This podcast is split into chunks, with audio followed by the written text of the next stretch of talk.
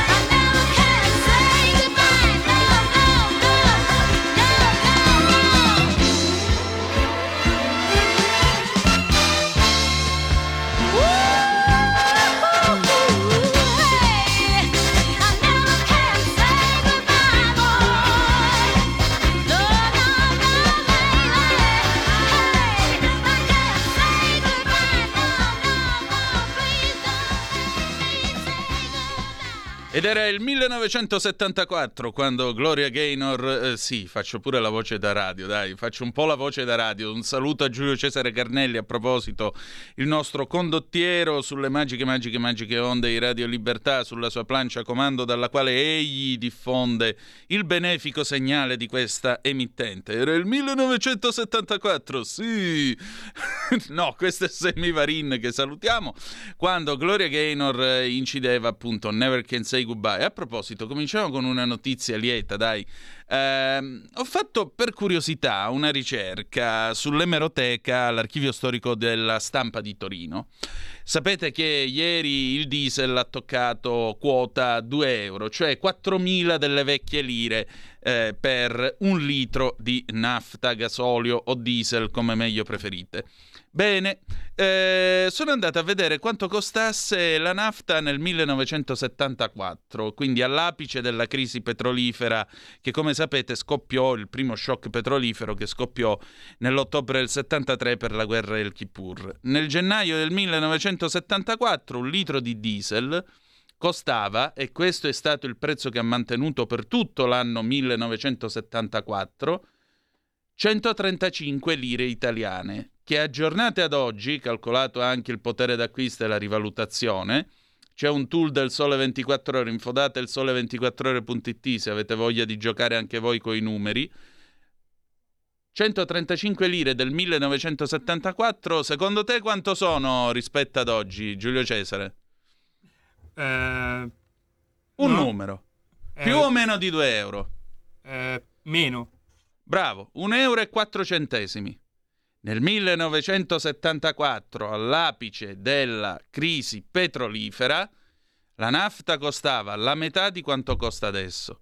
Sì, è vero, a quel tempo uno stipendio di un professore di liceo era 100.000 lire, quindi 135 lire, insomma, fare un pieno già cominciava a essere impegnativo. Però ripeto, 135 lire del 74 per un litro di nafta per l'automobile sono oggi 1,04 euro. E il bello è che 64 lire dell'epoca erano già tasse, cioè la metà.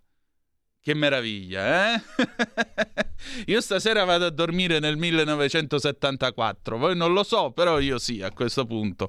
Raul da Cesano Maderno mi scrive al 346-642-7756 se volete mandarci le vostre zappe fate come lui e tu se mi vedi in disparte sappi che sto aspettando la dance, una citazione immensa di Elio e le storie tese.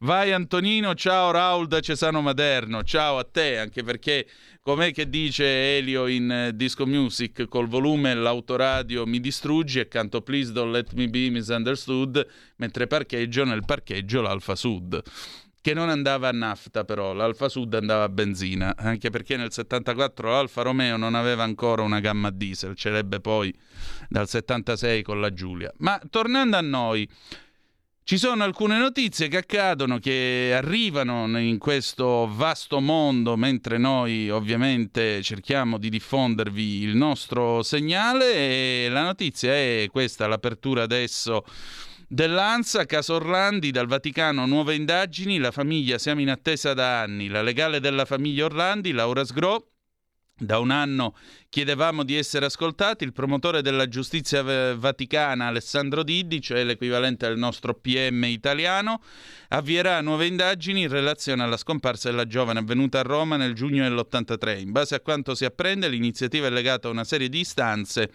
presentate in passato da Pietro Orlandi, il fratello di Emanuela. La magistratura vaticana in primo luogo analizzerà gli atti e i documenti relativi alle vecchie indagini. Il procedimento della Procura di Roma sulle sparizioni della Orlandi e di Mirella Gregori, scrive sempre Lanza, quest'ultima avvenuta il 7 maggio sempre dell'83, venne archiviato nell'ottobre del 15 su richiesta dell'allora procuratore capo Giuseppe Pignatone e ora presidente del Tribunale Vaticano e dai sostituti Ilaria Calò e Simona Maisto. Noi ne siamo all'oscuro, lo apprendiamo dagli organi di stampa, ma certo è da un anno che attendevamo di essere ascoltati, dice la legale della famiglia Orlandi, Laura Sgro, commentando con l'ANSA la notizia della riapertura delle indagini vaticane. Bene, allora, se permettete, secondo me qua le cose sono due. O qualcuno è morto e ha lasciato qualche memoriale poco oltre il confine tra Italia e Svizzera, come è stato per qualche famoso libro eh, come lo ha raccontato del resto Gianluigi Nuzzi, quindi non è che stiamo rivelando il terzo segreto di Fatima, come è stato appunto nel caso mh, del libro di Gianluigi Nuzzi, oppure, oppure, io ho l'impressione che ancora una volta ci saranno delle indagini, ma quello che ha archiviato in Italia è lo stesso che secondo me archivierà pure in Vaticano, perché non credo che troveranno granché, anche perché io continuo a pensare che in un, in un, posto nel quale esiste sostanzialmente un'impunità che è data dal segreto del confessionale e del resto è un segreto che non può essere violato, eh, io credo che non avremo notizie su, su Emanuela Orlandi. Ci sono solo delle patacche. Poi la cosa che mi dà fastidio di questa vicenda è, è il fatto che la povera Emanuela venga tirata fuori nei momenti di crisi o di tensione. Eh, quando c'è una crisi o una tensione, improvvisamente, com'è, come non è, spunta di nuovo il caso Orlandi. E questo mi sembra offensivo nei confronti della famiglia Orlandi, perché la famiglia Orlandi intanto ha diritto a sapere la verità su questa figlia che è uscita di casa e non è tornata più 40 anni fa. Ma al di là di questo non si usa una storia come questa come arma di distrazione di massa. Perché questo sì, questo io lo trovo irrispettoso nei confronti della famiglia di Emanuela Orlandi e nei confronti di Emanuela Orlandi stessa. Molto semplicemente. Bene, adesso noi chiudiamo questa nostra paginetta, ci prepariamo, vi ricordo che alle 18.35 noi avremo Mario Capanna e Massimiliano Latorre, perché Massimiliano Latorre ha scritto questo bellissimo libro, Il sequestro del Marò, o meglio, è una conversazione con Mario Capanna in cui racconta dieci anni di calvario che assomigliano per certi versi alla vicenda del nostro Andrea Costantino. Avrete modo e maniera di trarre le vostre considerazioni, io di questo ne sono ampiamente certo. E però adesso, come ogni lunedì, tocca al nostro grande avvocato Claudio De Filippi. A domanda risponde, andiamo. Radioascoltatori, buongiorno. Avvocato Claudio De Filippi, Foro di Milano. Come sempre la nostra rubrica Domanda risponde è sollecitata sia da radioascoltatori che chiamano, chiedono informazioni, chiedono spiegazioni, chiedono approfondimenti, ma anche da articoli di giornale della settimana scorsa e approfondimenti giornalistici appunto anche con altri media rispetto alla carta stampata. In particolare l'interesse principale dei media la scorsa settimana con vari articoli eh, è emerso sull'argomento aumento dei costi della benzina e del gasolio. Que, per quanto riguarda questo aspetto ci sono state molte voci critiche rispetto all'operato del governo perché eh, non c'è stato un intervento deciso a sterilizzare gli aumenti delle accise e l'aumento delle, ta- eh, delle, tasse quindi su, sul, uh, sui carburanti e pertanto aumento del prezzo eh, per il consumatore principalmente nelle pompe di benzina sulle autostrade. Diciamo che in effetti è un po' contraddittorio non abbattere il prezzo del diesel e della benzina in un momento in cui il governo appunto ha puntato moltissimo sull'energia per abbattere i costi stratosferici del gas, dell'energia elettrica e quant'altro. E pertanto diciamo che un intervento del governo su questo argomento sarebbe più che auspicabile, seppure un po' tardivo. Ma attenzione, cioè qui forse si sta delineando anche una eventuale speculazione che nulla ha a che fare con la politica, cioè nel momento in cui i prezzi vengono artificiosamente, eventualmente o in modo illegale aumentati, e beh, indubbiamente questo non c'entra niente rispetto agli aumenti della tassazione. Quindi su questo aspetto indubbiamente è necessario che il governo forse faccia mente locale per verificare se ci sono i margini per ridurre l'incidenza dei Mm, di questi costi poi su, uh, sui prodotti, perché ovviamente soprattutto il diesel va a incidere sul trasporto su ruota e pertanto sui camion e pertanto i costi dei, delle materie e, dei, dei, e dei prodotti. E quindi fondamentalmente questo è assolutamente controproducente.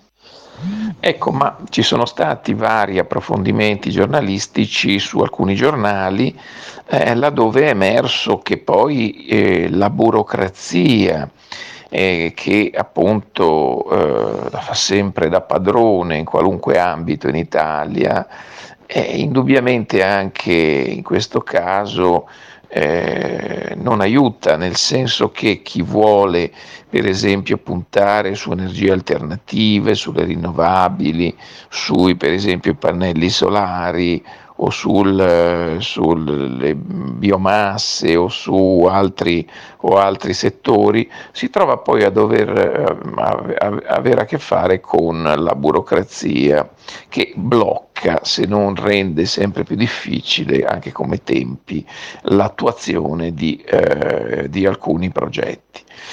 In particolare il problema è proprio sui pannelli fotovoltaici, perché poi c'è l'eolico con l'impatto ambientale, con le difficoltà di poterlo installare e quant'altro, ma indubbiamente il, i pannelli fotovoltaici non possono essere installati sempre e ovunque e questo crea problemi non da poco, laddove in luoghi ovviamente in zone vincolate non è possibile installarli.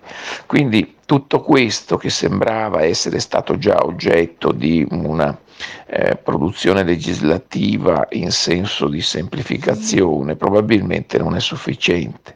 Quindi anche da questo punto di vista è necessario eh, che forse ci sia un intervento legislativo ad hoc che permetta di semplificare le installazioni dei pannelli e eh, tutto quello che serve per rendere l'Italia sempre meno dipendente da gas in primis, ma anche dai sistemi di riscaldamento tradizionali, tipo il gasolio, eccetera.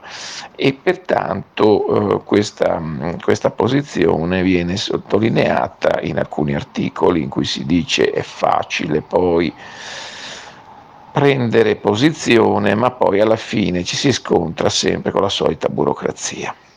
Quindi oggi per chi fa impresa, per chi ha una partita IVA, per chi ha un'azienda di qualunque tipo e di qualunque settore, è più difficile di ieri poterlo fare come prima e perché ci sono delle problematiche aggiuntive. L'ultima è la problematica energetica, quindi l'aumento esponenziale dei costi dell'energia e pertanto fa sì che alcune aziende siano in grave difficoltà proprio perché devono sostenere dei costi che a volte sono raddoppiati, triplicati, quadruplicati e pertanto sottrarre eh, preziose risorse allo sviluppo, al, ad altri settori in cui l'azienda potrebbe ovviamente ampliare il suo fatturato. Poi c'è la questione, e questo è sempre stato sottolineato, e anche nei dibattiti televisivi, ma in generale, la questione della, del reddito di cittadinanza. Il reddito di cittadinanza che in una visione diciamo iniziale poteva avere la sua eh, giustificazione e anche suo, eh, diciamo, la sua ragione eh, d'essere eh, per, eh, nel, nel, nell'aiuto a chi più eh, è in difficoltà, per cui un, diciamo, un, un inizio di reddito di cittadinanza che poteva essere ancora ben compreso, quando invece l'applicazione di questa diciamo, nuova misura è stata, è stata deleteria perché si è esteso a dismisura l'ambito di applicazione del reddito, andando a contemplare categorie e eh, famiglie e eh, soggetti che appunto non ne avevano alcun diritto e poi si è scoperto e si sta scoprendo anche recentissimamente, la scorsa settimana sono stati aperte indagini penali su centinaia e centinaia di eh, persone che hanno eh, che hanno percepito reddito illegittimamente e pertanto hanno determinato degli ammanchi alle casse dello Stato notevolissimi. A questo punto eh, l'incidenza di questa misura che abbiamo detto all'inizio aveva una sua, eh, per come era stata pensata inizialmente, aveva una sua giustificazione, per come è approdata poi all'applicazione pratica, ovviamente è stata ehm, considerata ed, e viene considerata attualmente un po' come una esagerazione, come anche, ehm, anche ingiusto far sì che persone che non ne abbiano diritto lo percepiscano. Ma tutto ciò ha avuto un'influenza negativa e deleteria sulla possibilità per le aziende, le partite IVA, gli imprenditori di trovare personale. Perché eh, diciamo così chi aveva necessità, per esempio in agricoltura, in lavori stagionali, in lavori eh, che ovviamente anche intellettuali, che eh, necessitano di un, uh, una maggiore presenza di personale in alcuni periodi dell'anno piuttosto che in altri e pertanto con dei pagamenti per tirocini, per stage, per, eh, per eh, lavoro occasionale, e indubbiamente tutto questo è più difficile, perché oggi trovare mh, collaboratori in qualunque ambito possiamo considerare è più difficile anche per colpa, qualcuno dice, del reddito di cittadinanza. Ovviamente questo reddito fa sì che non ci si contenti più di piccoli lavoretti, si cerchi il lavoro della vita o comunque un lavoro importante, più remunerato, eh, ma questo ovviamente non sempre accade. E pertanto eh, la situazione degli imprenditori che sono già alle prese con la crisi economica, con le tasse, abbiamo visto che il governo comunque sulle tasse ha dato una buona risposta, ne abbiamo parlato la scorsa settimana, quindi una buona risposta, non ottima ma buona, comunque incoraggiante dopo anni e anni di assenza di decisioni in materia di tasse, di arretrati, di cartelle, di intimazioni, eccetera, eccetera.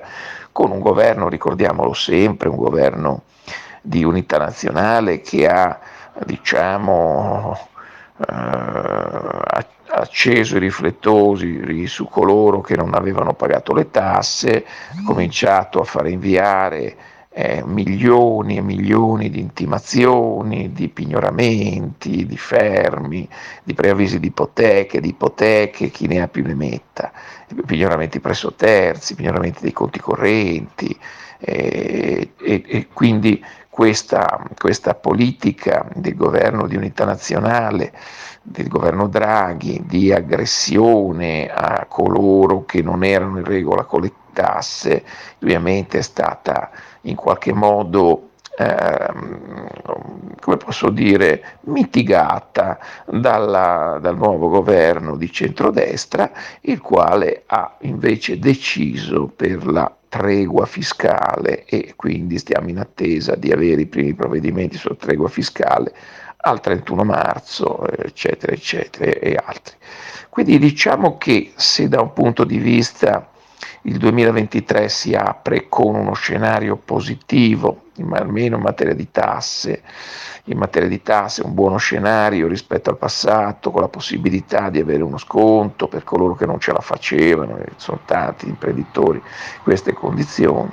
Da un altro punto di vista i problemi del 2022 continuano ad andare avanti, per cui è difficoltoso eh, pagare le bollette sicuramente perché sono molto pesanti, è difficoltoso trovare collaboratori, trovare personale, anche gli stessi pizzaioli, baristi, ristoratori eh, non, non, riescono a trovare facilmente figure che prima era più semplice trovare.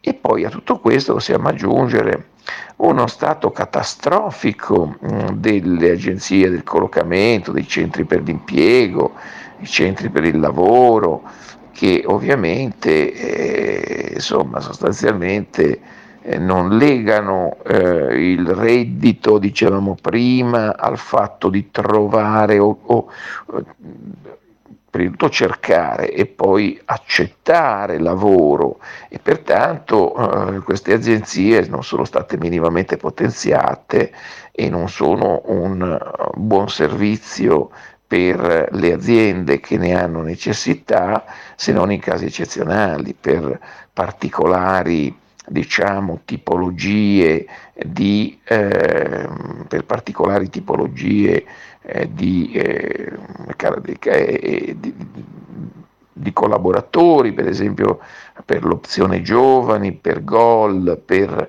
ehm, insomma, per, per ragazzi che cercano il loro, la loro primo impiego probabilmente, o per categorie particolari che sono per esempio quelli che hanno ovviamente delle problematiche tali che diventano poi assunzioni obbligatorie. Ecco, bisognerebbe pertanto potenziare il servizio pubblico di collocamento e nello stesso momento valutare quali sono i requisiti e ridurre coloro che possono accedere ai al reddito di cittadinanza, perché è vero che ci sono persone che ne hanno diritto e che non riescono a sopravvivere e che sono in grave difficoltà e lì lo Stato sicuramente deve fare la sua parte, ma attenzione che quando si parlava di evasione fiscale e la sinistra in particolare ne parlava e ne parla, guarda solo a coloro che sono gli autonomi, ma l'evasione fiscale non è solo degli autonomi, ma è anche di coloro che hanno un lavoro e che magari ne fanno un altro, fanno un lavoro dipendente, magari sono dei pubblici impiegati, magari sono dei privati impiegati privati e poi però hanno tutto il tempo per fare un lavoro autonomo. Quindi questa situazione è vista eh, senza limiti, senza steccati anche ideologici e pertanto non è vero che l'evasione solo degli autonomi, l'evasione è un problema trasversale che riguarda tutti e va sicuramente combattuto. Stai ascoltando Radio Libertà, la tua voce libera, senza filtri né censure, la tua radio.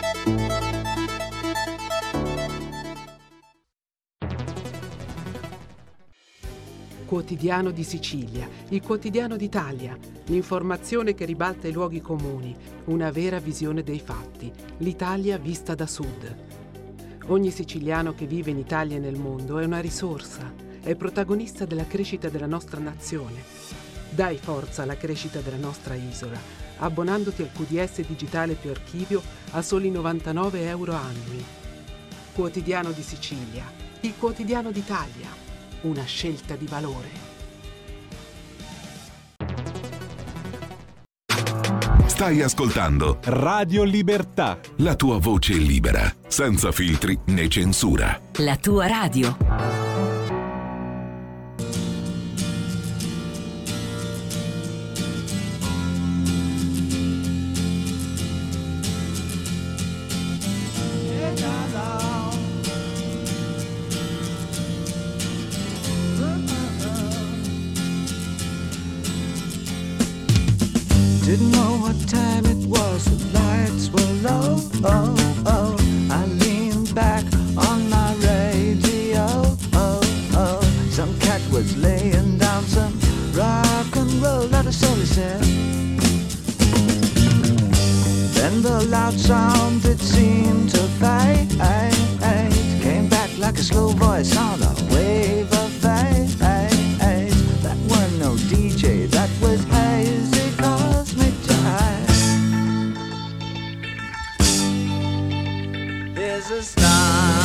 I've waiting in the sky.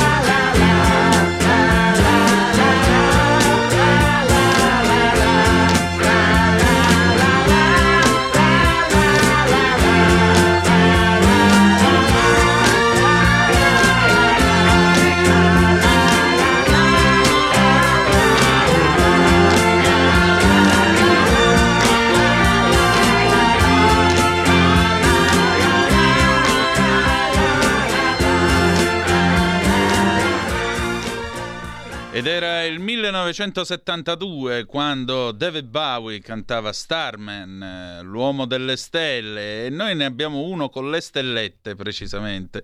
Siete sempre sulle magiche, magiche, magiche onde di Radio Libertà, questo è sempre Zoom, il drive time in mezzo ai fatti.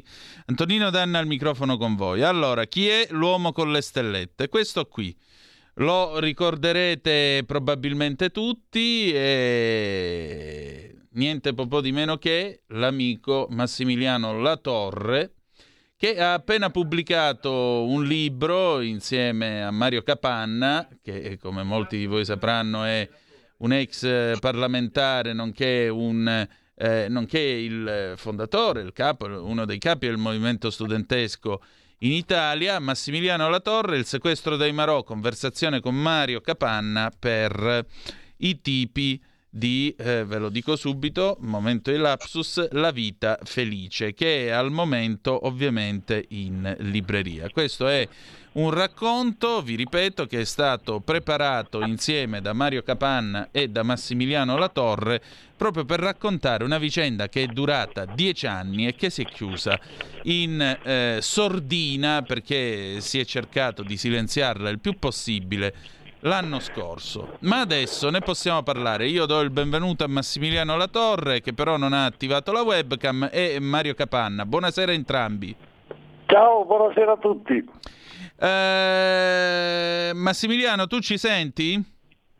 Eh, buonasera a tutti i radioascoltatori, buonasera a te Antonino e buonasera professor Capanna, vi sento forte e chiaro. Perfetto. Ciao.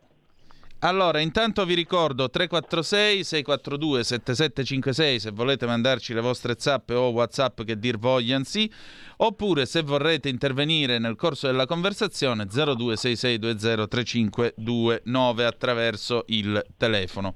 Intanto, ecco, eh, lo chiedo a entrambi, da che cosa perché avete deciso di realizzare questo volume? Come vi è venuta l'idea?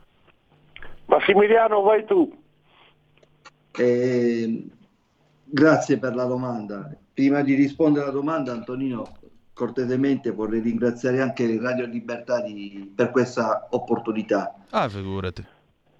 E il libro nasce, come dicevi, per l'appunto, conclusasi la vicenda in sordina. Incontravo per strada ancora oggi eh, gente comunque che mi stringe la mano, si complimenta e mi fa sentire ancora oggi il, il proprio affetto. Ma sempre unica domanda, ma si è conclusa la vicenda? Bene, e ho deciso, trovando il professor Capanna, eh, dove non voglio tessere le sue lodi, però è una persona splendida con cui mi sono trovato sin da subito, dai primi istanti, ho deciso di eh, scrivere questo libro in cui mi racconto e racconto e spiego anche come è andata a finire la vicenda. Tra l'altro eh, ri- ho ritenuto molto importante questo libro perché è un mio modo, un mio personale modo di ringraziare tutti gli italiani che in questi dieci anni si sono attivati per la vicenda, hanno fatto in modo, si sono adoperati affinché ci fosse eh, sempre un interesse da parte di qualcuno affinché si, dovesse, si potesse risolvere la situazione. E quindi questo è, l'ho ritenuto un atto di cuore doveroso nei confronti degli italiani che hanno speso anche un solo minuto per noi. Certamente. Eh, Mario, ehm, tu nella tua vita hai sempre, diciamo così, eh, avuto un rapporto, diciamo, particolare con le forze dell'ordine, perché o comunque con le forze armate di questo paese, tu partivi eh, da posizioni di sinistra, posizioni che certo non erano eh, posizioni militariste o con le stellette. Come mai hai deciso di raccontare la storia di Massimiliano Latorre, che peraltro è ancora in servizio permanente effettivo nel- nella Marina Militare Italiana? Bellissima domanda, eh, rapidissimamente. Mm. Massimiliano è un uomo straordinario, nel senso che E se chiunque altro avesse vissuto una storia come la sua e del suo collega Salvatore Girone, come dire, è una storia che avrebbe ammazzato un elefante, no? Decisamente. Invece ne è uscito non solo vivo, ma rafforzato nel suo spirito di generosità, di altruismo e anche di orgoglio di appartenere alle forze armate. Per cui lui io più che un soldato, ho visto un uomo, un uomo straordinario e per cui mi sono appassionato, diciamo. Ed è venuto fuori questo intreccio molto bello. Cioè, chiaramente è Massimiliano l'autore del libro, no? perché senza Sì. il suo racconto non ci sarebbe stato il libro. Io mi sono limitato, come dire, semplicemente a mettere in ordine le sue parole, diciamo, mettendo a servizio la mia modesta esperienza eh, di scrittore. No? Ed è venuto fuori questo libro che si legge come un romanzo, non lo dico io, lo dicono tutti i lettori, no? Nel senso che finito un capitolo ti viene voglia di leggere il successivo per dire "Eh, mo che succede e adesso come va a finire la cosa.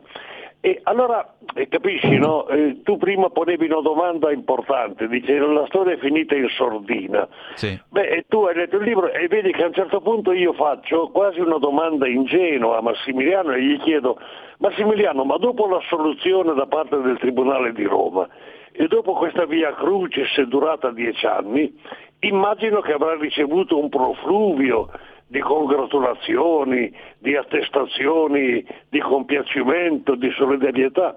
E la risposta di Massimiliano è semplicissima e sconfortante, dice nessuno, nessuno, tranne l'arcivescovo Santo Marcignano, Sì. che è il cappellano militare, che gli ha mandato un messaggio affettuosissimo. Tutti gli altri, Presidente della Repubblica, capi di governo, Ministro degli Esteri, Ministro degli Interni, Ministro della Difesa e compagnia bella, nessuno si è fatto vivo, nemmeno da parte dei vertici delle forze armate. Beh, questo la dice lunga su come. Allora, di fronte a una storia così, come potevi non appassionarsi? Ed è quello che è accaduto. Sicuramente. Ecco, mh, Massimiliano, senti, e quindi voi avete avuto, in che modo vi siete conosciuti? Noi ci siamo conosciuti mh, a casa di Alda Deosanio. Ecco. Alda Deosanio è un'altra persona splendida. Vedi, Antonino, è quello che mi ha, uno dei fattori che mi ha aiutato a superare tanti ostacoli eh, in questi ormai dieci anni, ma siamo arrivati all'undicesimo, è stato sempre il discorso di, di trovarne sempre note positive nelle situazioni più malvagie. Con questo voglio dire che mi confortavo dicendomi guarda Massimiliano, se non ci fosse stata questa brutta vicenda dove comunque tu sei innocente, all'epoca ripetevo a me stesso, non lo potevo dire pubblicamente, A perché non ne avevo l'opportunità, due perché comunque non l'avrei ad ogni modo fatto, perché non sono io che vi devo professare innocente, deve essere qualcuno sopra di me a dirlo o, o ad affermarlo. Quindi um, dicevo, stai avendo modo di conoscere tante belle persone. Ecco, una di queste è proprio Alda Deosanio, che io ho conosciuto a New Delhi e con cui si è, si è creata un'amicizia sincera, bellissima e, e profonda. E in una delle serate che passavo a casa di Alda con mia moglie Paola, conobbi il professor Capanna. Devo ammettere la mia ignoranza, in quel momento non sapevo chi fosse, però sono passati, credimi sulla parola, pochi minuti affinché uh, si creasse uh, una buona intesa. Durante la cena, Alda, come ogni volta, in senso provocatorio, come è fatta lei, beh Massimiliano, allora lo scriviamo questo libro con Mario. Eh, lei certa che io avessi uh, ne, uh, nuovamente uh, negata la, la, possibilità, dissi se il professore è disponibile perché no, mi piace come persona. È nato tutto così, di lì siamo partiti. Certo. Ho capito. Allora, riassumendo in breve, insomma, la vicenda è nota a tutti gli italiani, tra l'altro quelli che hanno sostenuto te con eh, Salvatore Girone. eh, l'arresto sulla vicenda dei colpi sparati dalla, o meglio, l'accusa è che eh, avreste sparato dalla petroliera Enrica Lexi in quel lontano 2012 e questo avrebbe causato la morte di due pescatori indiani.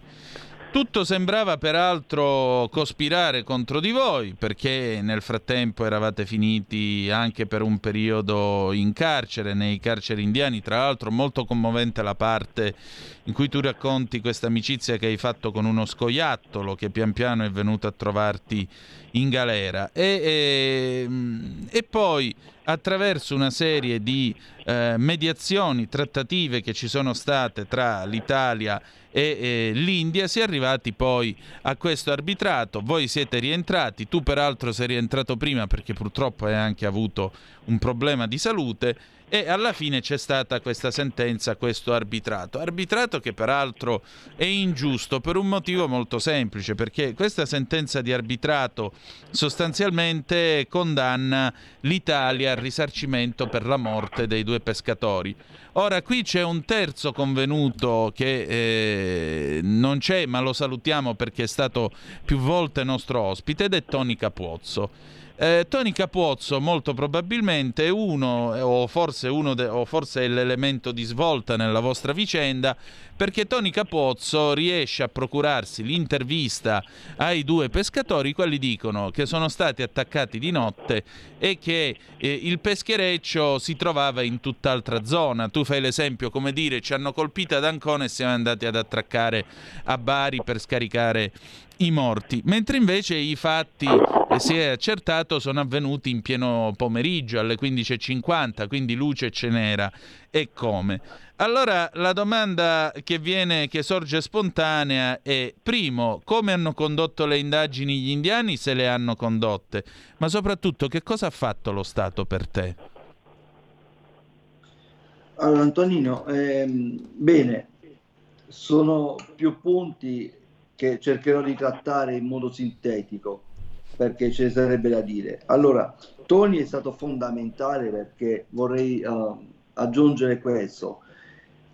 Tony si è procurato la traduzione, nel senso che ha preso materialmente una persona che conoscesse la lingua locale, perché anche in India, a secondo la zona, hanno sì. uh, i propri dialetti, e, e ha fatto tradurre l'intervista rilasciata a caldo dai pescatori arrivati a terra e riportavano quello che hai, tu, oh, hai detto tu poco fa. A quel punto, quando la uh, notizia è rimbalzata su tutti i giornali, sia italiani che indiani, la polizia si preoccupò immediatamente di uh, rettificare le uh, deposizioni copia e incolla che avevano fatto i membri dell'equipaggio della, de, di questo natante. E il giorno dopo, se non ricordo male, comunque nel sunto è quello, ci fu una smentita da parte della polizia in cui affermavano che uh, la confusione data dalle dichiarazioni dei pescatori perché erano sotto shock. Mm. E quanto. E comunque le incongruenze, a parte quelle che hai detto tu, ce ne sono state tantissime, ma proprio innumerevoli. Quello che ha fatto lo Stato, col, insomma, eh, nel tempo, se, dopo, dopo l'essere entrato io in Italia per motivi sanitari, perché sono stato colpito da un grave ictus, che il buon Dio mi ha dato la vita, essendo qui oggi a parlare con voi, eh, con, naturalmente mi ha lasciato dei, dei problemi, eh, però insomma comunque sono vivo. E quindi la situazione si è sbloccata grazie al mio problema di salute. E, poi eh, si è avviato l'arbitrato internazionale quando io ero già rientrato in Italia e sulle, sulla, di conseguenza anche il mio collega eh, dopo qualche tempo. Quindi è questo. Quello che mi dispiace è che non ci sia stata una controinvestigazione eh, lì sul posto, perché uh, la, legge, la legge indiana che si appoggia sul Commonwealth, quella inglese, sì. ha, mh, alcune caratteristiche uguali alla nostra legge, nel senso quando viene, questo è uno dei tanti aspetti, però cercherò di essere breve, quando viene sequestrato un mezzo viene assegnato ad una terza persona. Sì, un custode. E funziona anche così in Inghilterra. Stranamente questo peschereccio venne affidato al legittimo proprietario, il quale pensò bene di cannibalizzarlo. Cosa significa? Togliere tutta la strumentazione, il motore, l'elica, il timone e quant'altro e rimetterlo a mare. Naturalmente è come eh, lasciare un natante con dei tappi non messi. Il natante, essendo in legno, calato a picco, il legno si è gonfiato, insomma, a, um, tutte le prove che, poter, che potevano essere fatte in, uh, successivamente non sono state più non è stato più possibile eh, effettuarle. Quindi ci sono state un certo numero di incongruenze, al di là del fatto comunque che eh, sulla nostra pelle ci sono state o due o tre elezioni indiane. Sì.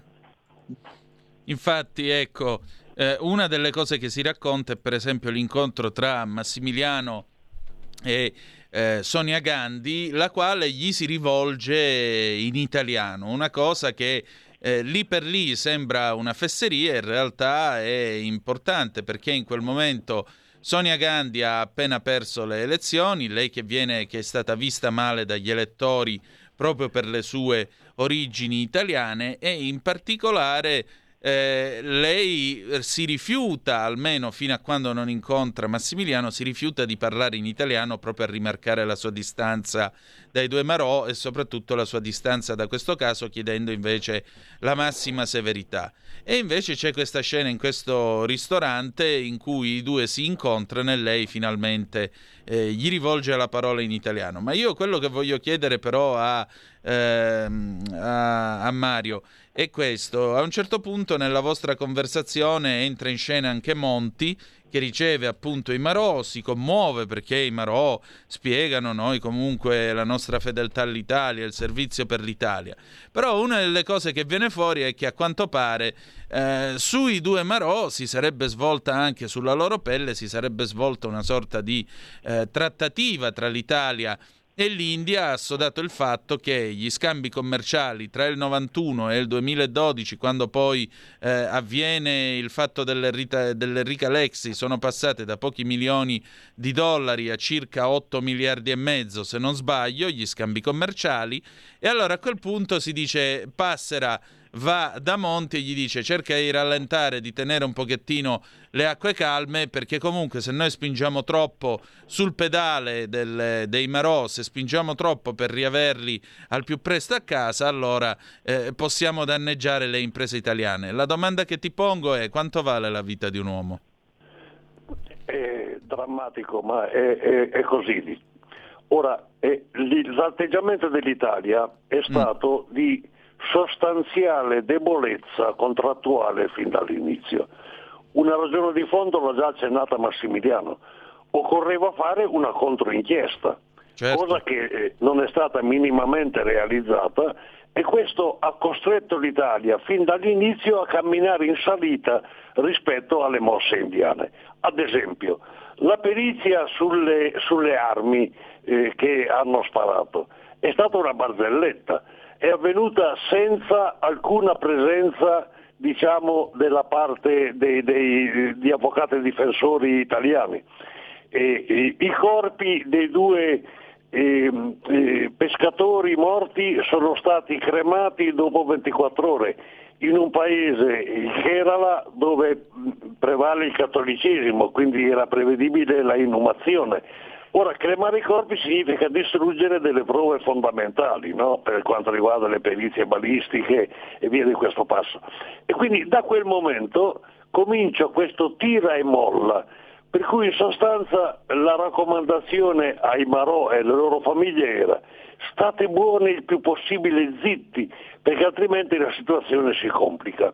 Al punto tale che a un certo punto il ministro degli esteri, eh, del governo Monti, eh, Sant'Agata, sì, che si dimette. si dimette clamorosamente contro il proprio governo dicendo i due Marò non devono tornare in Libia.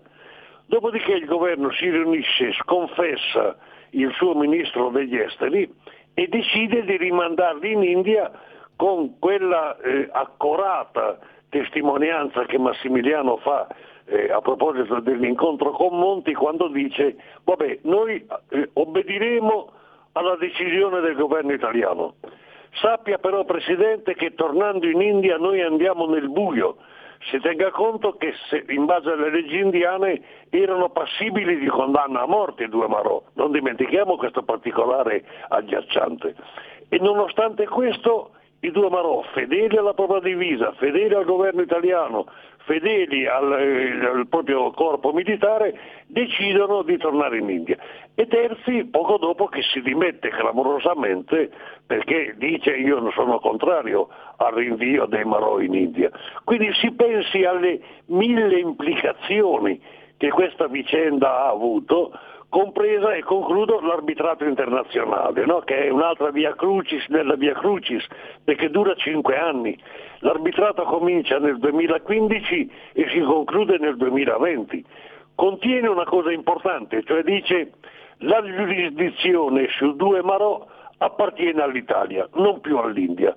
Quindi finalmente i due Marò vengono tolti dalle grinfie indiane, diciamo e però contiene delle parti micidiali contro il nostro paese, perché in sostanza costringe l'Italia a pagare circa un milione e centomila euro di risarcimento all'India per la vita dei due pescatori, non ammazzati dai Marò. Eh, questo giova continuamente sottolinearlo. Sì, e per eh, l'armatore del, del peschereccio che sarebbe stato colpito, eccetera, eccetera, e ovviamente nella opinione dell'italiano medio la conclusione qual è? Beh, ma se l'Italia è stata costretta dall'abitato internazionale a pagare un risarcimento all'India, i due Marò saranno anche pure innocenti, ma di sicuro proprio puliti non sono, no? questo è il ragionamento elementare.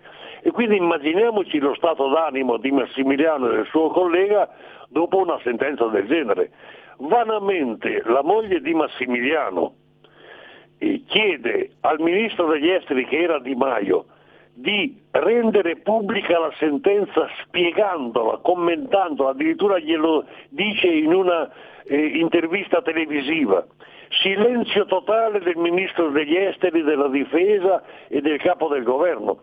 Cioè non si tratta così davvero, eh, si uccidono così anche i cavalli, verrebbe da dire. No? Sì, quindi è, è stato un comportamento assolutamente debole da parte dell'Italia e assolutamente diciamo, eh, irrispettoso nei confronti della dignità di due suoi militari che hanno mantenuto un atteggiamento esemplare, no? nel senso che sono stati continuamente dentro le regole, sia quando erano sulla nave, applicando in modo rigoroso le regole di ingaggio, non hanno ammazzato nessuno, come il Tribunale di Roma poi ha esplicitamente riconosciuto, e quindi è una vicenda completamente assurda.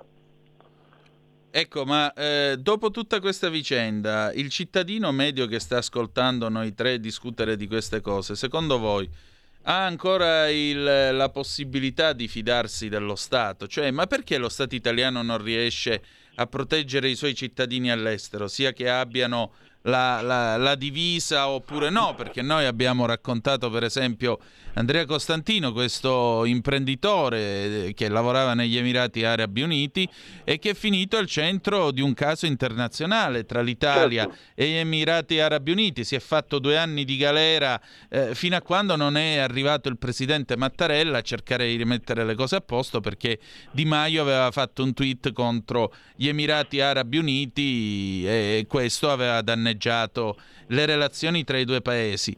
Allora, perché questo paese non riesce ad avere una voce nel mondo? Però vi chiedo 30 secondi di pausa e torniamo subito. La tua radio è ascoltabile anche con la televisione in digitale. Sul telecomando della televisione digitale o del tuo ricevitore digitale puoi scegliere se vedere la TV o ascoltare la radio. Risintonizza i canali radio e troverai anche Radio Libertà, canale 252.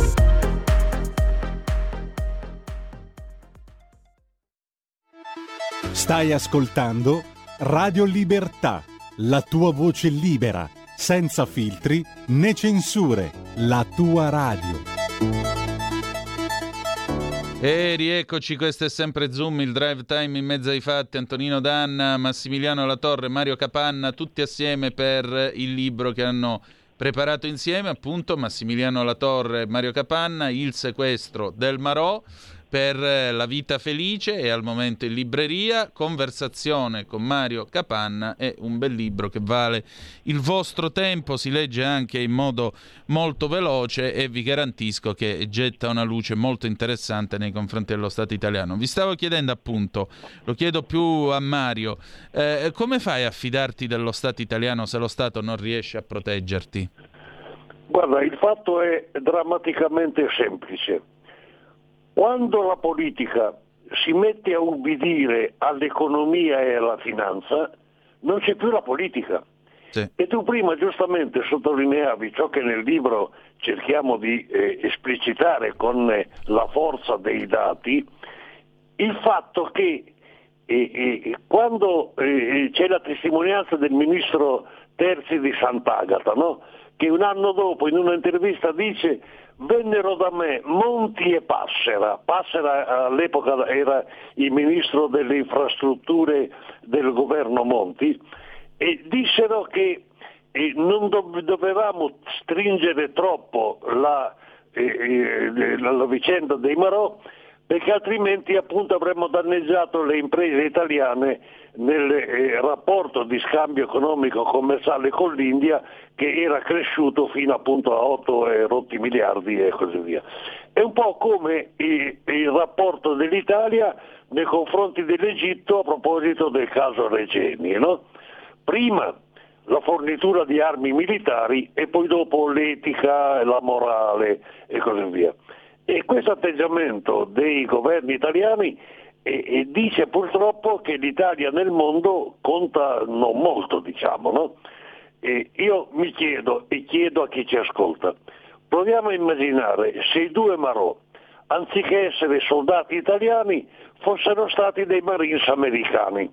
Eh. Immaginiamo, no? La vicenda sarebbe risolta, non dico in cinque minuti, ma poco, poco dopo, diciamo, no?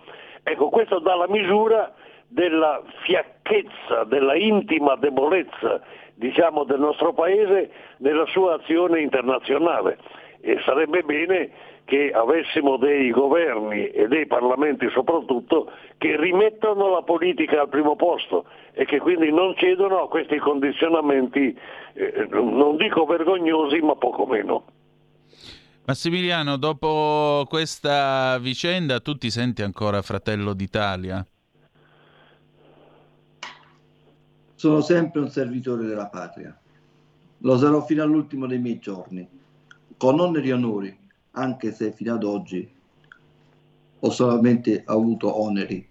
Ecco, Mi piacerebbe avere quella pacca sulla spalla, perché non si, cerca, non si cerca nulla se non un piccolo riconoscimento morale. Ecco, perché eh, dopo... Non tutta... dovrei... Dimmi, dimmi. No, eh, anche se mi rendo conto, per come sono fatto io, che non è corretto chiedere, ma dovrebbe nascere dal cuore, perché noi siamo militari, ma siamo anche persone. Siamo persone che hanno un cuore e quando lavorano lo fanno col cuore Ti volevo chiedere, eh, nel libro tu racconti qual è la tua vita oggi. Appunto, che ne è stato di te e di Salvatore Girone?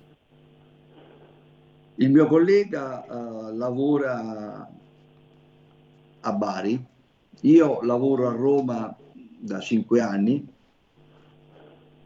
cioè attualmente sono a Roma e gli ultimi anni li ho passati guardando un computer, null'altro. Ho cercato di non essere mai un peso per nessuno e comunque lavorando il lavoro nobilita l'uomo e non ti fa passire. e io ho cercato sempre di mantenermi a galla per dare il mio contributo alle forze armate e alla forza armata. Evidentemente non è stato compreso, capito. Alla fine dei conti sono stato messo in un angolo. Antonino, scusami. Dimmi Mario. Eh, se tu gentilmente mi dai la parola, vorrei dire io qualcosa su questo punto perché Massimiliano ovviamente ha la sua fedeltà alle forze armate. Infatti volevo chiedere a te, volevo chiedere proprio il tuo intervento Mario, pare che ce lo siamo detti eh, per sono telepatia. Contento, sono contento perché, allora, dopo la soluzione, come ho già detto, nessuno si è fatto vivo, no? Ma anche prima della soluzione, dopo la sentenza arbitrale, tutti si sono resi latitanti. Nel libro raccontiamo che a un certo punto Massimiliano, dopo la sentenza arbitrale, aveva bisogno di chiarimenti intorno a una delicata questione. Allora scrive al ministro della difesa, Guerini, silenzio, la risposta è un silenzio assoluto. Massimiliano ovviamente tenace com'è non si dà per vinto, scrive una seconda volta a questo punto in modo congiunto al ministro della difesa Guerini e al ministro degli esteri Di Maio. Silenzio come risposta assoluto. A quel punto Massimiliano non si dà ancora per vinto, scrive al Presidente della Repubblica che nell'incontro aveva detto i due Marò, mi raccomando fate affidamento Scusi, su di me. Scusi Prego. professore, no, Uh, l'incontro col Presidente della Repubblica lo ebbi io e unitamente mia moglie, lo dissi a me. Stiamo parlando del Presidente Mattarella, precisiamo. Sì, esatto. Esattamente, esattamente. E dice, mi raccomando, eh, fate affidamento su di me, nel senso che qualsiasi cosa eh, di cui abbiate bisogno eh, potete contare su di me. E Massimiliano si rivolge al Presidente della Repubblica, silenzio tombale, addirittura cerca di eh, contattare il, eh, l'esperto militare eh, del Presidente della Repubblica, nessuna risposta. Ecco, questo dà l'idea di una latitanza dei vertici della Repubblica che è assolutamente indicativa, come dire, della, eh, eh, de, del modo improprio eh, di, di, non assumersi le proprie responsabilità. Che cosa ci voleva rispondere? Dopodiché è chiaro che a quel punto Massimiliano viene vissuto come, dire, come un peso, cioè gli viene fatto rimpiangere il fatto che esista, no? E viene messo a lavorare, eh, dovendo appunto guardare il computer dalla mattina alla sera, senza alcuna mansione specifica. Ma questo è assolutamente inverecondo e indegno, no? Eh, di fronte a uno che si è comportato con una correttezza assoluta, rispettando sempre tutte le regole, tutte le leggi e così via, è veramente, eh, come dire, una cosa squalificante per chi, per chi la pratica. No? Ecco, questo è lo stato delle cose. Allora il libro serve anche per questo, no? serve, come ha detto bene Massimiliano, per ringraziare da parte sua tutte le centinaia di migliaia di persone che nella Via Crucis di dieci anni si sono mobilitati con generosità, praticamente non c'è stato nemmeno il più piccolo comune che non abbia visto una manifestazione. Con l'Associazione Nazionale degli Alpini che si è prodigata facendo centinaia di manifestazioni ed altro, no? E quindi è questo modo, io vedo, considero davvero nobile da parte di Massimiliano, di raccontare per la prima volta l'intera storia e poi per ringraziare tutti coloro che hanno preso parte e che tuttora nelle presentazioni del libro si presentano facendo sentire a Massimiliano tutto il calore di un appoggio, di una stima, di una solidarietà.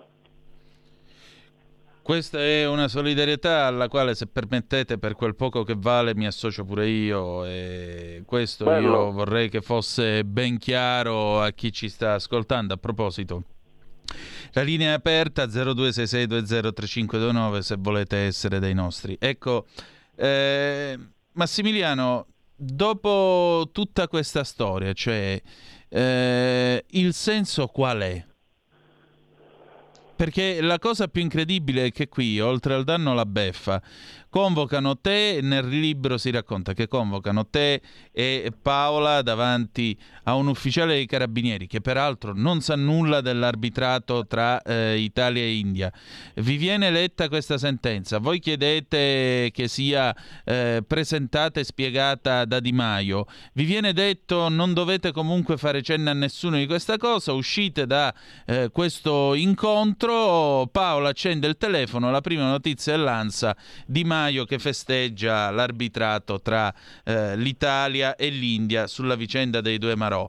Ma sbaglio o questo ci si può anche sentire un pochettino presi in giro da un ministro degli esteri?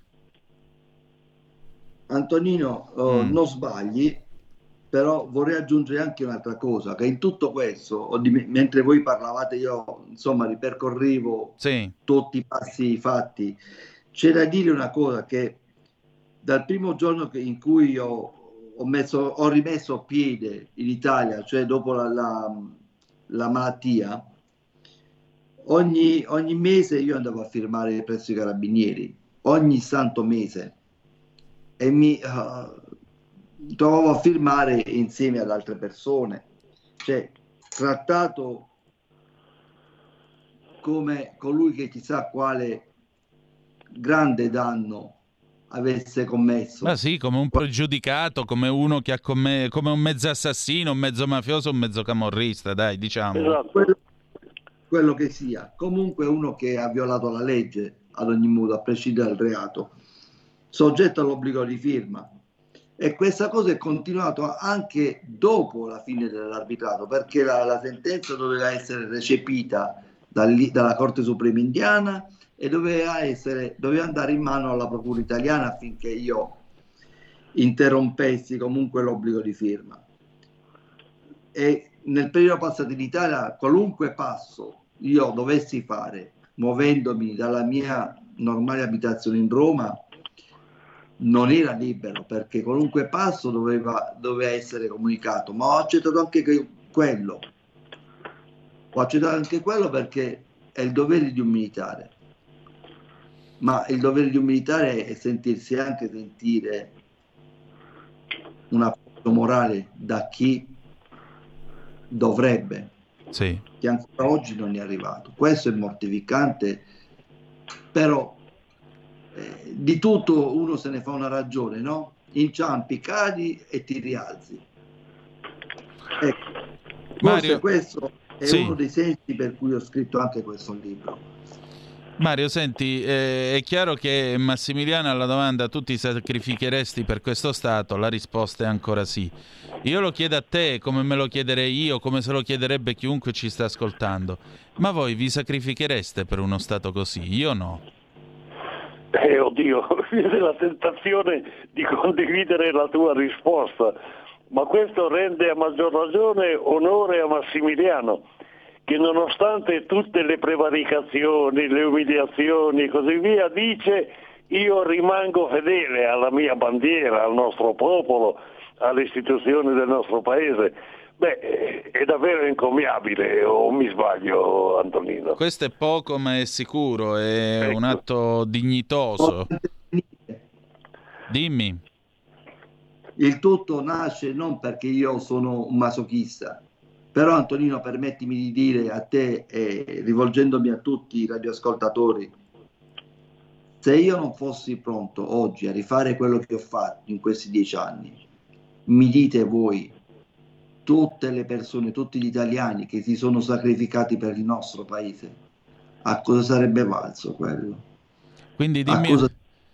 Quindi supponiamo che con una macchina del tempo tu potessi tornare indietro al momento in cui è salito il console a bordo dell'Erica Lexi e ti ha detto Massimiliano dai si scende a terra che dobbiamo andare a farci interrogare, è una formalità e poi tornerete sulla nave. E poi dopo invece non è successo questo ma comincia un calvario durato dieci anni. Tu trovandoti davanti Massimiliano la torre di dieci anni fa gli diresti vacci oppure gli diresti piuttosto buttati in acqua? Acqua. Vacci. Per rispetto a tutte quelle persone che per costruire l'Italia hanno perso la vita. E anche questa è una risposta che ti qualifica e qualifica la tua dignità. Mario, ma, Senza dubbio. Mario, ma alla fine di questa conversazione, no? alla fine di questa storia, di questa vicenda, eh, come può un paese come questo recuperare la propria credibilità nel mondo? Ma prima di tutto, siccome il primo ti amo alla fine lo dobbiamo dire a quello che vediamo la mattina nello specchio quando ci alziamo, come fa questo Stato a rendersi credibile nei confronti dei suoi cittadini dopo aver raccontato una storia del genere? Eh, ma infatti eh, non è un caso che la credibilità dei partiti oggi è vicina allo zero, no?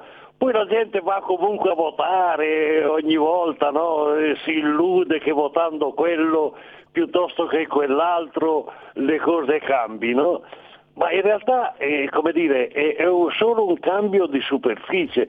Ora io non, non intendo affatto essere disfattista, no? mm. io credo che eh, la politica deve tornare a camminare sulle gambe delle persone.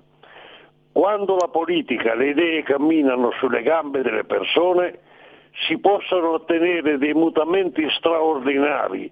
Eh, mi torna in mente la rivoluzione del 68, no? sì. che non a caso ha strappato conquiste di cui oggi ancora godiamo i frutti, eh, a partire dallo Statuto dei diritti dei lavoratori, al sistema sanitario nazionale, alla legge sul divorzio e mille altre cose. No? Quando le idee non camminano più sulle gambe delle persone, ma semplicemente ci si affida alla delega, voto quello, mi affido al Parlamento, mi affido al governo, i problemi non solo non vengono risolti, ma appunto non essendo risolti si moltiplicano e si aggravano. E allora io credo che noi dobbiamo uh, non dimenticare mai no? quella frase di Einstein. Eh, lo Stato deve servire i cittadini, non i cittadini devono servire lo Stato, no? cioè devono essere al servizio dello Stato. E quindi dobbiamo recuperare questa dimensione. Le istituzioni sono tali e degne di rispetto solo se e solo quando si mobilitano per eh, difendere realmente i diritti e i doveri dei cittadini.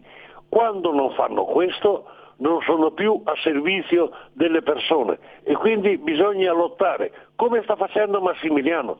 Il, quindi il senso del libro, come vedi, ha moltissime facce, no? Sì. E non a caso il libro sta andando molto bene, eh, perché? perché? è stata bruciata in dieci giorni la prima edizione e c'è già la seconda che sta quasi esaurendosi, quindi ci sarà la terza. Adesso cominceremo le presentazioni del libro in ogni grande città eh, d'Italia e ovunque da quelle già fatte eh, si vede una partecipazione incredibile di gente, di affetto nei confronti di Massimiliano, di riconoscimento della ingiustizia di questo calvario eh, che è andato avanti per ben dieci anni. E quindi, come dire, dal male può venire il bene, no? E in questo senso cerchiamo di fare un'operazione di rovesciamento. Eh, dalla, dalla vicenda drammatica dei dieci anni trarre fuori un insegnamento per cui una vicenda così incredibile non abbia mai più a ripetersi. Insomma, un po' come dicono gli spagnoli, no hai mal che bien non venga, non vi è male esatto. che non ne esatto. nasca un bene.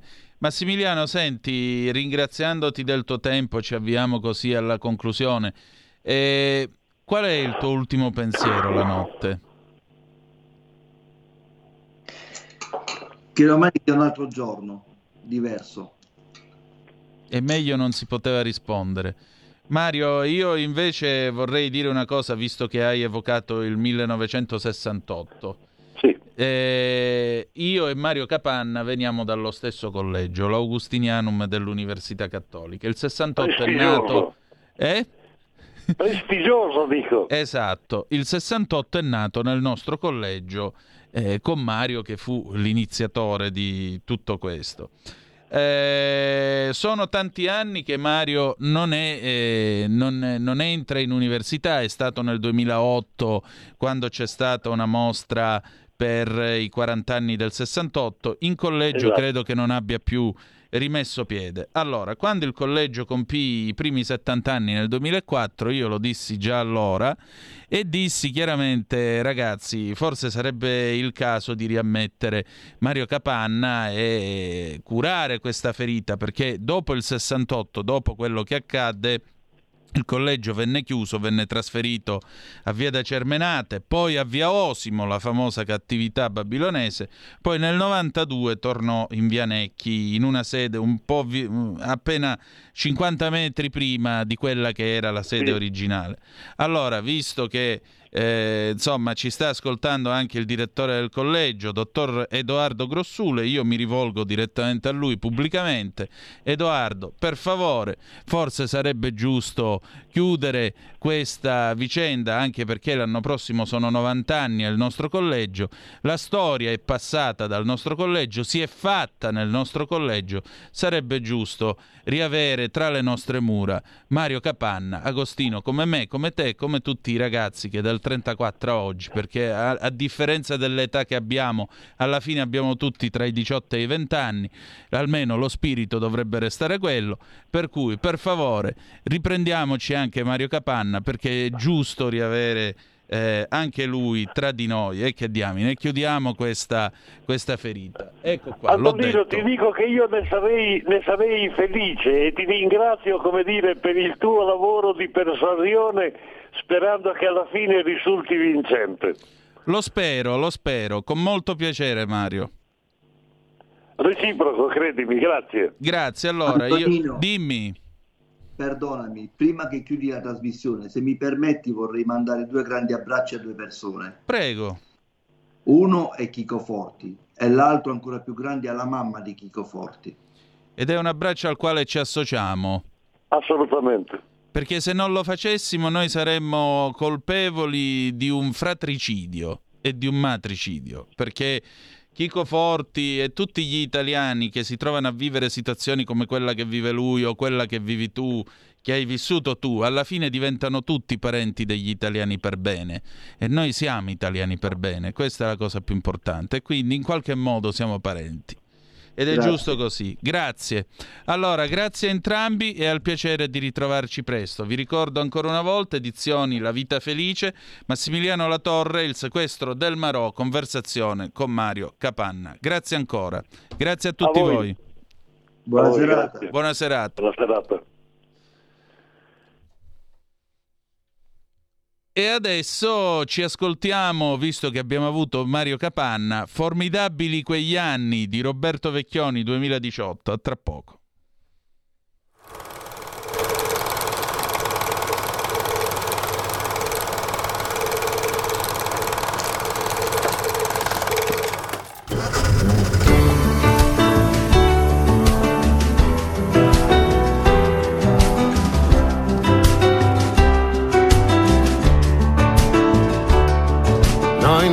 Siamo della razza di chi frigna e si dispera, come zombie di un passato che sembrava primavera. Affanculo ogni rimpianto che non sono roba vera. La malinconia è uno sguardo, che la vita è roba seria. E se passi un solo giorno senza farti una domanda, senza un grido di stupore, l'hai mandata al creatore. Formidabili quegli anni, formidabili quei sogni nei miei sogni, la malinconia bevuta, gli occhi insonni, formidabili quei giorni nei miei giorni. Formidabili quegli anni, incredibile la forza dei miei sogni, la mia rabbia nella notte, i loro inganni, formidabili quei giorni nei miei giorni, non vi passi per la testa che si celebri il terrore. Noi siamo quelli della festa, con il vino ed altre sole. Noi siamo quelli del rimorso, prima ancora del peccato. Siamo i primi della classe un amore immaginato. E le libertà che avete mica c'erano a quei tempi. noi ci siamo fatti il culo, tocca a voi mostrare i denti. Formidabili quegli anni, introvabili quaderni dei ritagli, di fotografie perdute, cuci e tagli, a salvare quella rosa che non cogli. Formidabili quegli anni, incredibile sognare che non dormi in un fiume straripante di parole, ammassati nelle aule delle scuole. Ed è proprio aver vissuto che ci fa vivere ancora, ed è proprio aver perduto che ci fa credere ancora. Ed è qui oggi, stasera, che il riflesso fa memoria e lo fa per chi non c'era perché fu una bella storia. Formidabili quegli anni, quando dicevamo d'essere compagni, una così lieve e fragile parola, scritta sopra il vento della storia. Formidabili quegli anni, traversati come stelle senza cielo tra le gocce ritrovate del pensiero, come briciole di pane sul sentiero.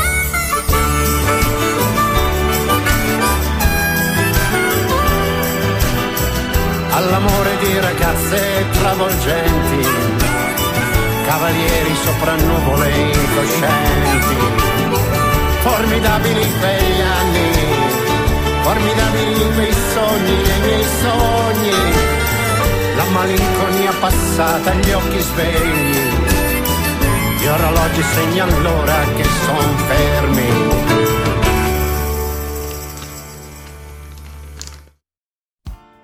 Tutte le domeniche, dalle 8 alle 10, la rassegna stampa del giorno e alcuni dei fatti principali della settimana che si è appena conclusa, con ospiti e telefonate in diretta. La domenica mattina non perdere contatto con la realtà su Radio Libertà, senza filtri né censure.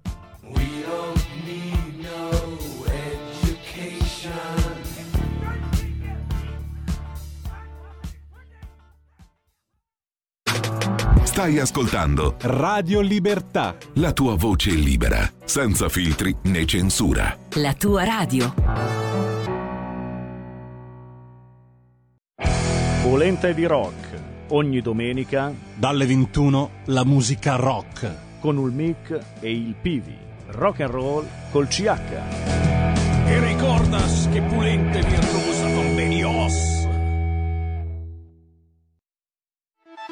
Stai ascoltando Radio Libertà, la tua voce libera, senza filtri né censure, la tua radio.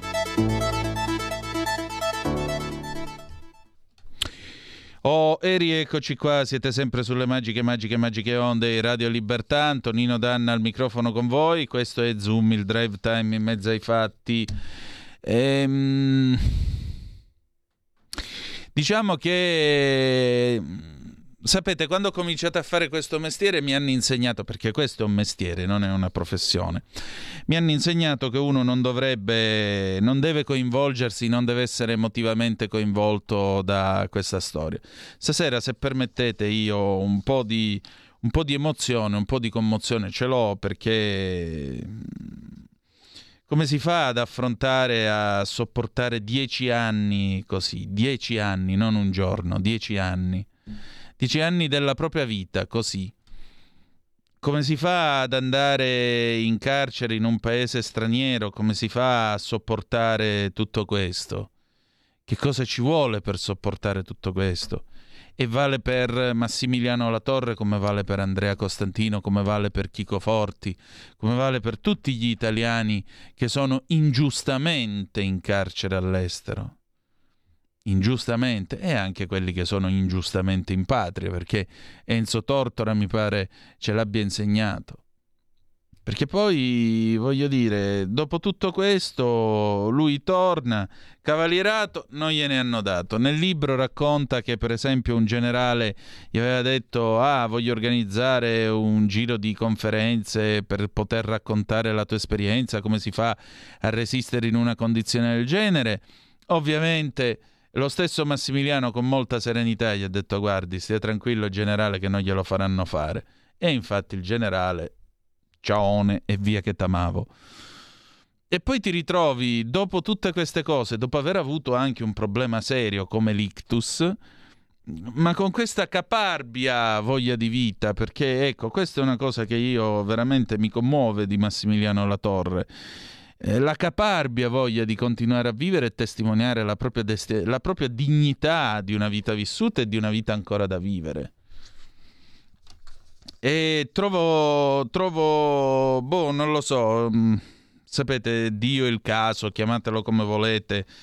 Eh, alle volte trova dei, degli assortimenti che tu non ti aspetteresti mai, però devo dire la verità che insieme lui e Capanna hanno raccontato veramente una storia che vale la pena, vale il vostro tempo e speriamo sia valso il vostro tempo questa sera perché contro l'ingiustizia almeno si può sempre alzare la voce.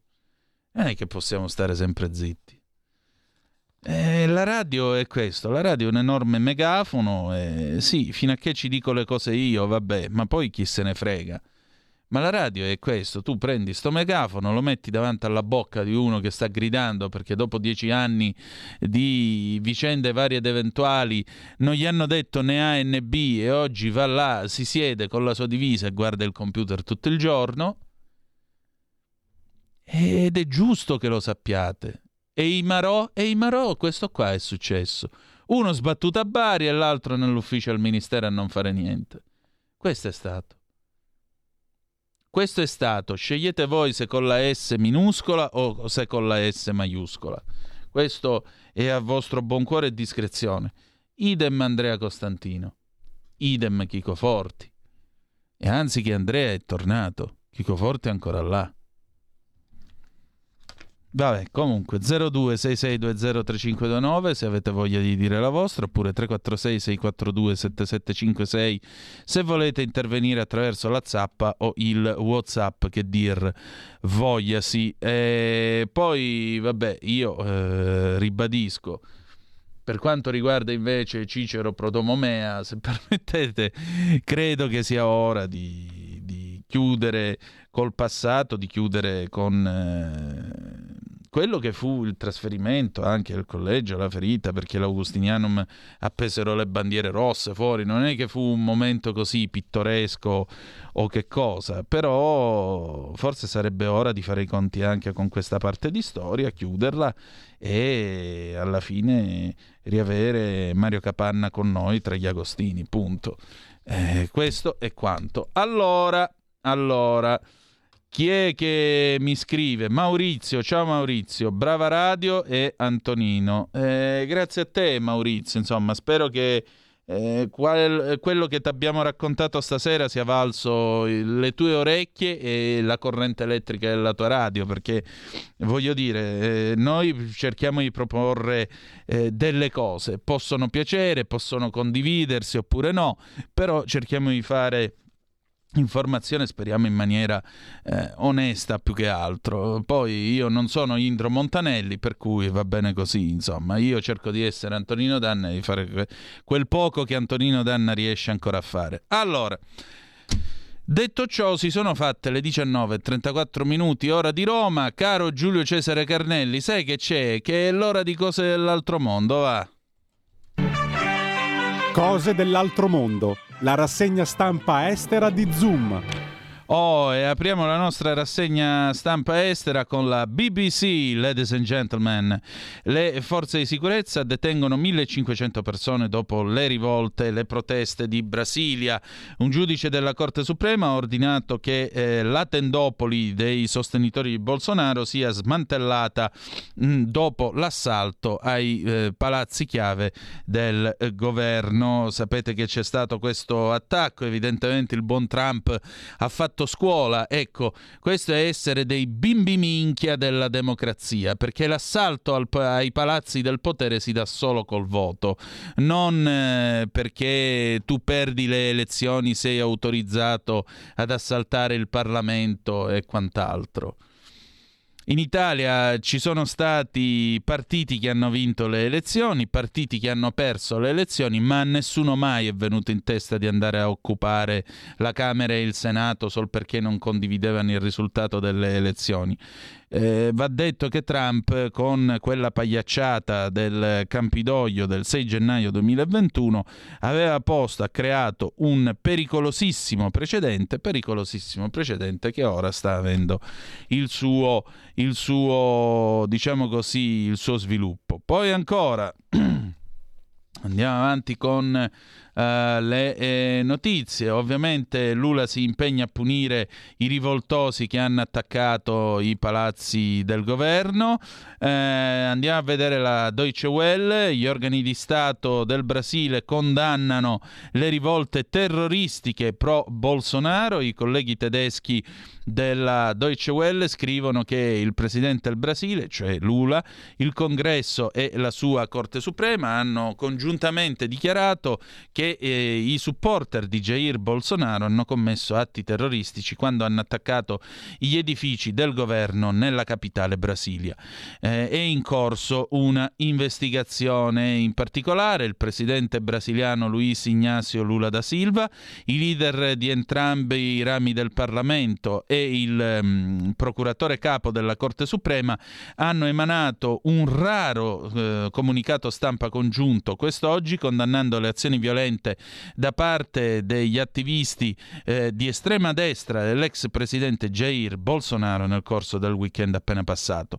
I capi tre bra- delle tre eh, branche del governo, quindi potere legislativo, esecutivo e giudiziario, hanno dichiarato di condannare gli atti terroristici e criminali eh, e, e gli atti, diciamo così, simili a un colpo di Stato, nonché al vandalismo da colpo di Stato che è accaduto domenica nella capitale Brasilia, dove dove una, eh, diciamo così, della teppaglia pro Bolsonaro ha assaltato il palazzo presidenziale, il congresso e la Corte Suprema. Le autorità in Brasile hanno anche lanciato un'indagine sugli incidenti questa mattina.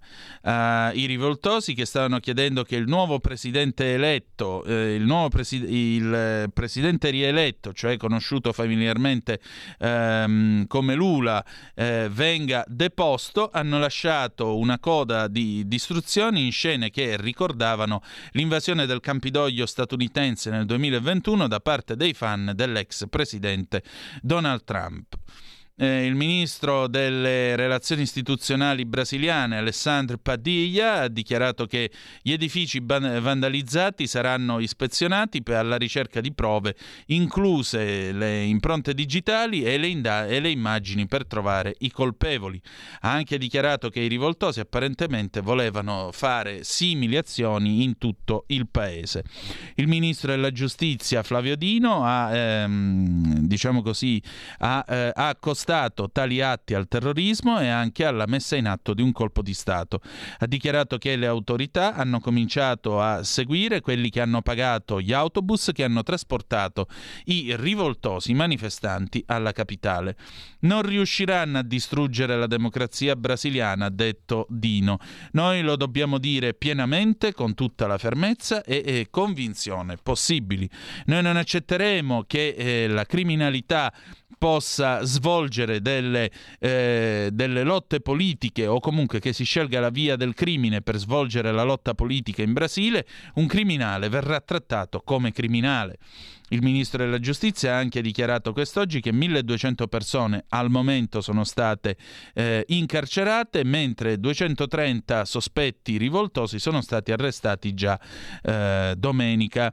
La polizia brasiliana ha anche eh, diciamo così, eh, si è anche schierata nel campo dei supporter di Bolsonaro vicino al quartier generale dell'esercito in quel di, Brasila, eh, di Brasilia. Bolsonaro che ha lasciato il Brasile mh, per lo Stato americano della Florida nel, secondo, eh, nel secondultimo, nel penultimo giorno del suo mandato, ha respinto le accuse di aver incitato ed eccitato i eh, rivoltosi a compiere compiere questi atti, ha anche detto che le dimostrazioni mh, pacifiche sono democratiche, ma che l'assalto agli edifici del governo ha superato la linea di non ritorno. Il presidente americano Joe Biden adesso sta eh, fronteggiando una pressione crescente per, eh, rimo- per Mm, eh, per eh, cacciare Bolsonaro dal suo esilio autoimposto nello stato meridionale americano appunto della Florida.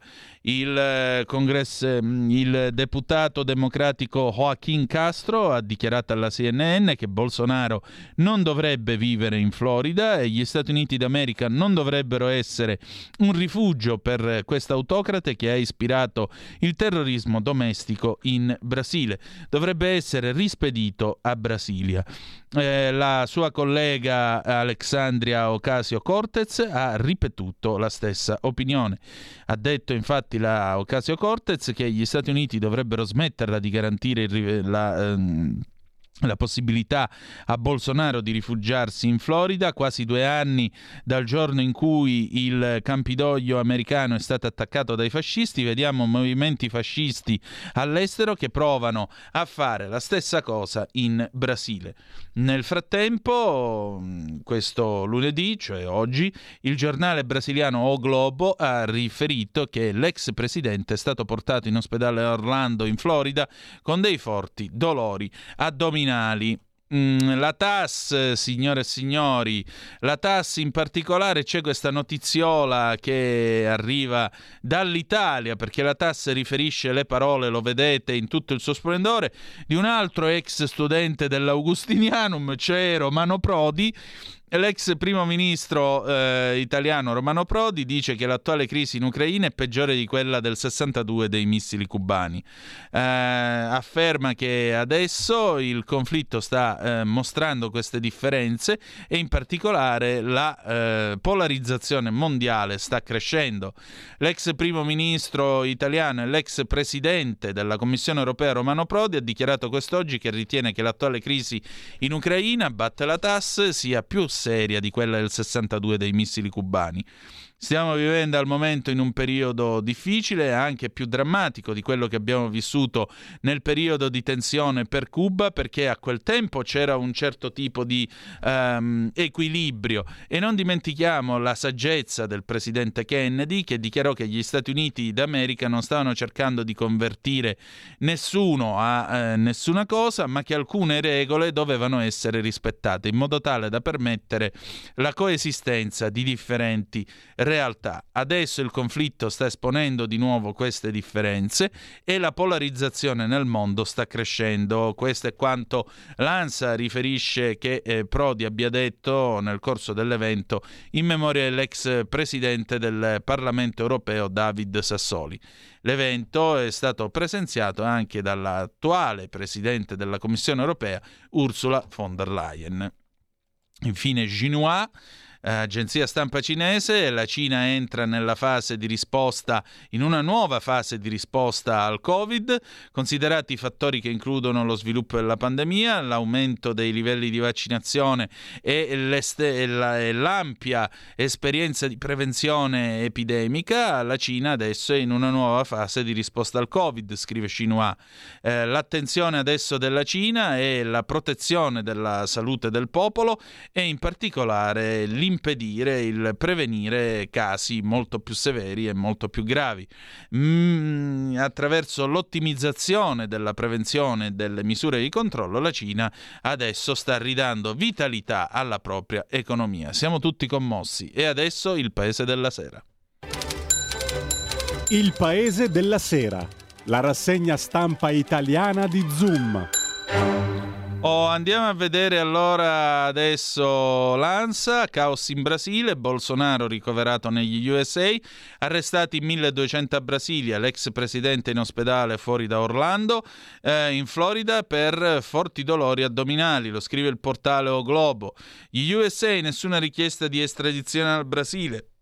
Ieri l'assalto di migliaia dei suoi sostenitori ai palazzi delle istituzioni. Lula, atti terroristici, vandalici, golpisti. Le reazioni nel mondo, Biden, Trudeau, Obrador condannano l'assalto, impazienti di lavorare con Lula. Orlandi, Vaticano apre indagine, la famiglia aspettiamo da tempo. Dopo le istanze presentate dal fratello della ragazza scomparsa a Roma nel giugno dell'83, la legale della famiglia Orlandi, da un anno chiedevamo di essere ascoltati. La Meloni ha ricevuto la von der Leyen, focus su PNRR, aiuti a imprese. La Presidente della Commissione europea ha incontrato anche Romano Prodi prima dell'appuntamento al Teatro Quirino alla presentazione del libro di David Sassoli. Pista l'appuntamento in A1, la polizia cerca le chat dei tifosi, è sempre più probabile che napoletani e romanisti si siano voluti scontrare all'area di servizio di Badia Alpino, Arezzo, sulla 1, e la polizia sta cercando di individuare i passaparola tra tifoserie nemiche. Sui social media il racconto delle tifoserie, identificati già in 180, ma le indagini proseguono in tutto il mondo ultra. Domani direttissima per il supporter della Roma, arrestato. Kiev attacchi russi a uh, Bakhmut, uh, alto là russo all'Italia sulle mine. Post FB su Facebook dell'ambasciata russa con la foto degli ordigni. Quante ce ne sono ancora in Ucraina? Violenti scontri tra forze ucraine e russe nelle città orientali del Donetsk. Kiev resistiamo. Mosca, le forniture all'Ucraina e i carri armati e armi non farebbero che prolungare le sofferenze. Cremona in silenzio per Vialli. Stasera la messa in suffragio. Infine, la benzina, prima che io vada a dormire nel 1974, i prezzi della benzina ancora in su, Salvini valutiamo l'intervento. Domani in Consiglio dei Ministri, dice il Ministro delle Infrastrutture e Trasporti, pieno più 9 euro da fine 2022, il Codacons stima una maggiore spesa su base annua di circa 214 euro da automobilista. L'associazione gestori replica, il governo si rifugia nella caccia alle streghe. Con questo noi abbiamo concluso la nostra mm, puntata di questa sera e in particolare chiudiamo adesso anche la eh, nostra trasmissione. Perché? Perché adesso è il momento di passare al, eh, al Qui Parlamento. Noi ci salutiamo, ci diamo appuntamento domani alle 18.05 trattabili sulle magiche, magiche, magiche onde di Radio Libertà, sempre con Zoom, il drive time in mezzo ai fatti adesso abbiamo niente po' di meno che ehm, un intervento dell'onorevole Silvana Comaroli per ovviamente la Lega, per qui Parlamento e poi chiudiamo con la canzone finale. Grazie per essere stati con noi e ricordate che the best is yet to come, il meglio deve ancora venire. Vi ha parlato Antonino Danna. Buonasera. Qui Parlamento. Onorevole Mancini, è iscritta a parlare la deputata Silvana Andreina Comaroli. Prego, onorevole. Grazie, grazie Presidente. Eh, onorevoli colleghi, Governo, sicuramente noi ci troviamo in una fase particolare dove il problema dei costi energetici è diventato il problema dei problemi. Questo perché? Perché va a incidere sia sulle famiglie, famiglie che molte volte non riescono ad arrivare a fine mese, magari si trovano nella condizione di dover scegliere se riscaldarsi oppure se mangiare e le stesse imprese, le stesse imprese che si vedono costrette a volte anche a chiudere eh, sospendere momentaneamente la produzione mettendo in cassa integrazione il eh, personale e quindi un ulteriore problema che va a aggravare su quelle che sono le famiglie. Questo governo ha deciso di stanziare i 9 miliardi per questo provvedimento tutte le risorse che erano disponibili, raschiando un po' il barile, mi consenta Presidente, per destinare a tamponare questo problema immenso dei costi energetici. E eh, dispiace vedere che nonostante il governo, anche il governo precedente, Draghi, abbia stanziato notevoli risorse, però il problema continua ad, eh, a creare problemi a tutti noi. L'Europa in questo frangente, dispiace dirlo, ha perso più tempo a discutere, a discutere del problema che non a cercare soluzioni per risolverlo che era un problema che riguardava un po' tutta l'Europa e pensiamo pro- proprio alla discussione sul price cap dove ad oggi si è raggiunto un parziale accordo, parziale, dopo mesi e mesi di discussione.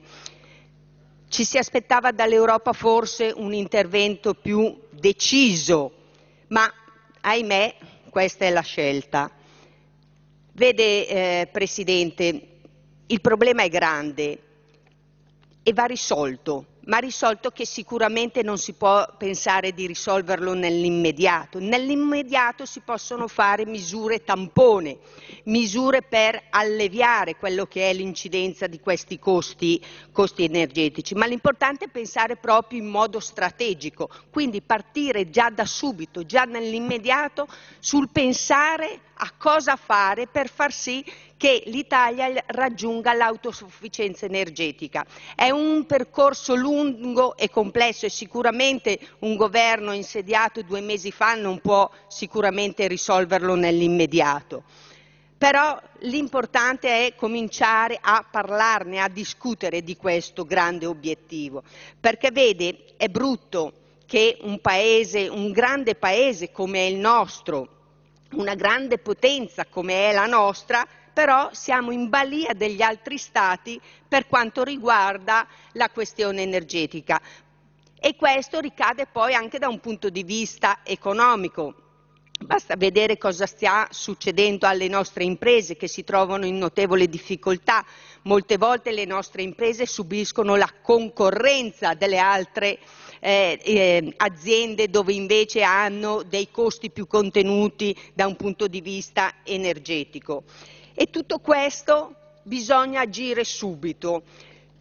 Subito, come dicevo, è la questione di mettere delle misure tampone, uso proprio questo termine, misure tampone perché sono così queste misure, tant'è che anche noi oggi stiamo convertendo questo decreto, ma la maggior parte delle, delle, misure contenute hanno già esaurito i loro effetti, di cui molte di queste misure sono state riprese dalla legge di bilancio. Fra le tante cose da fare subito, benissimo il fotovoltaico, però attenzione sulla questione di voler pensare a puntare tutto sul fotovoltaico. Fotovoltaico vuol dire uno, essere, eh, in, eh, essere succubi della Cina. Della Cina perché dico questo? Perché la Cina è il produttore più importante dei componenti per fare il fotovoltaico. Allora stiamo eh, scappando dalla Russia che ci fornisce il gas, stiamo puntando sul fotovoltaico, sulle, sull'elettrico e dipenderemo ancora totalmente da un altro Stato. E ricordo che anche la Russia era considerata uno, che, uno Stato che garantiva comunque una tranquillità, che non ci sarebbero stati travolgimenti. Cosa succederà con la Cina? Non lo so.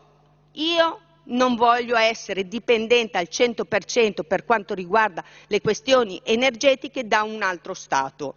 Consideriamo poi anche le problematiche del fotovoltaico, fotovoltaico che sicuramente non ci consentono di eh, usufruire di tutta la, l'energia abbiamo, di cui abbiamo bisogno. Pensiamo alle nostre grandi imprese energivore.